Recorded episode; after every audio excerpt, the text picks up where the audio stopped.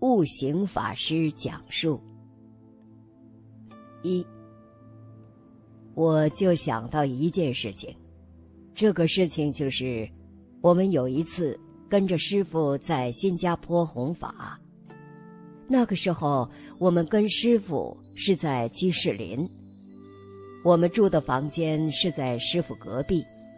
但是师傅是住里面的一间房间，他出来一定要经过我们的房间。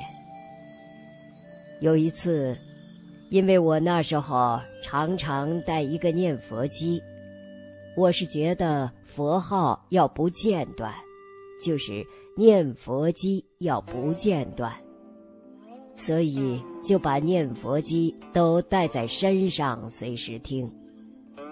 功夫还没有到心里不间断，先用念佛机来提醒自己。结果我就忘记了，上洗手间就没有关掉念佛机，就进去里面，然后在里面上洗手间，佛号还照样传出来。结果。师傅他刚好走出来那个房间，就听到怎么洗手间有念佛机佛号出来，他就不讲话，师傅也不会叫你，他也不会说喊你，都不会，他就站在外面等。等了一段时间以后，师傅看到我出来了，出来以后。师傅也不会骂你，他也不会跟你讲什么，他给我讲一个故事。师傅给我讲什么故事？他说，以前他在还没有出家之前，他在上班的时候，他是坐在老总统旁边的办公室，他负责人事管理的。他说：“每一次看到很多这些大官或者是将军，走路都大摇大摆、威风凛凛的不可一世。但是，只要他经过师傅的办公室要去见老总统的时候，走路特别轻，一点声音都没有，恭恭敬敬的。”师傅就讲这个故事，意思就是说，我们今天要学佛，要真正能够学成功，就要像这个将军去见总统一样。你看看，那么恭敬。如果把佛当做总统一样这么恭敬，那学佛一定成功的。意思就是。以后你这个念佛机不要拿到厕所里面去放，要恭敬些。这就是师傅教我们。虽然他不会严格的骂你，但是他只要一点，我一生都记住了。所以这个故事我永远都记住，不会忘记的。这个。可能是师傅一种教诲的方式有不同，可能骂也会记住，不过点一下也是会记住，而且记得更实在、更感动。这是我所经历到的一个事情。二，还有一件事情，就是。我们以前在华藏图书馆，那个时候我们有一个师兄弟。这个师兄弟年纪很大，大概他也是军人出身的，所以他有一些习气，做什么事情都比较粗里粗气的。结果有一次在倒垃圾的时候，他拿了垃圾桶。根本不弯下去提，他就用脚像踢足球这样踢来踢去的，把他踢到外面去倒垃圾。结果，师傅看到这个事情，师傅马上动作很快，马上冲过去就把他的垃圾桶拿起来，说：“我来帮你倒。”所以你想想看，师傅要帮你倒垃圾，你会作何感想？结果那个人赶快跪下来。不行，师傅要帮他倒垃圾，所以这是什么？师傅都是在教你，他也不会骂你。他说：“我来帮你倒。”这就是我们在生活里面常常遇到很多点点滴滴的，我们要怎么修学？所谓礼敬诸佛。你看，师傅不要跟你讲这么多道理，因为他已经讲很多，讲很多我们做不到。那我们要看他的身形，他的身形表演给我们看。其实，我看我们师傅在真正度众生，有很多时候是他做出来了。很多人看到了他，受感动。那个时候学佛，那个才是最真实的。三，记得这一次我们陪同师傅，在六月初，跟着我们马来西亚七大宗教访问团到罗马去，在罗马。我们大家都知道，师傅坐飞机，他坐了二十多个小时，从马来西亚开始飞，飞到曼谷，然后再转到梵蒂冈、罗马去见教皇。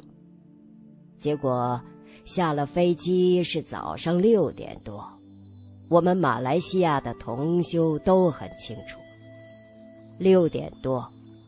下了飞机以后也没有吃早餐，连个早餐都没得吃，也没有说回旅店去休息，马上就赶到梵蒂冈去了。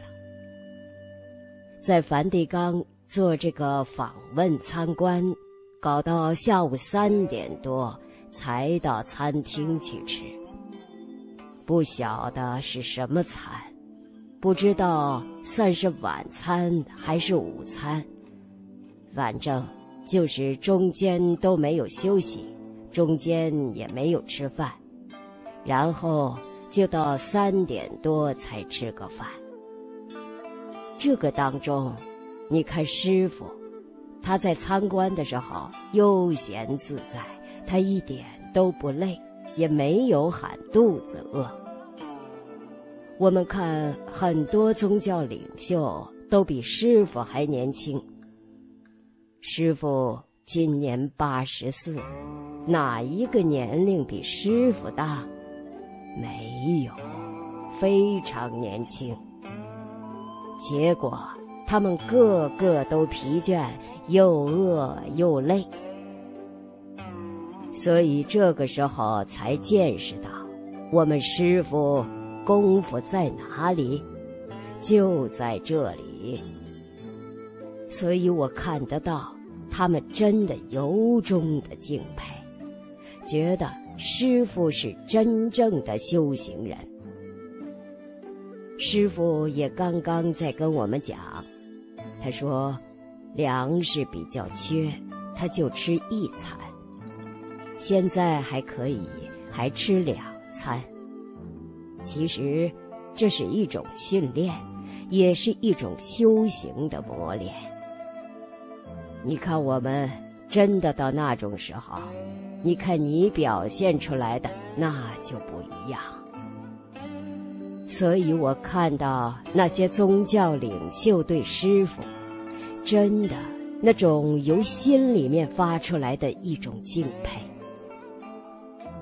师傅现在。在跟所有的这些宗教人士的交流，我觉得师傅所表现出来的，都是在行动、言语当中，来让他们真正感受到师傅的那一种心量、慈悲随缘。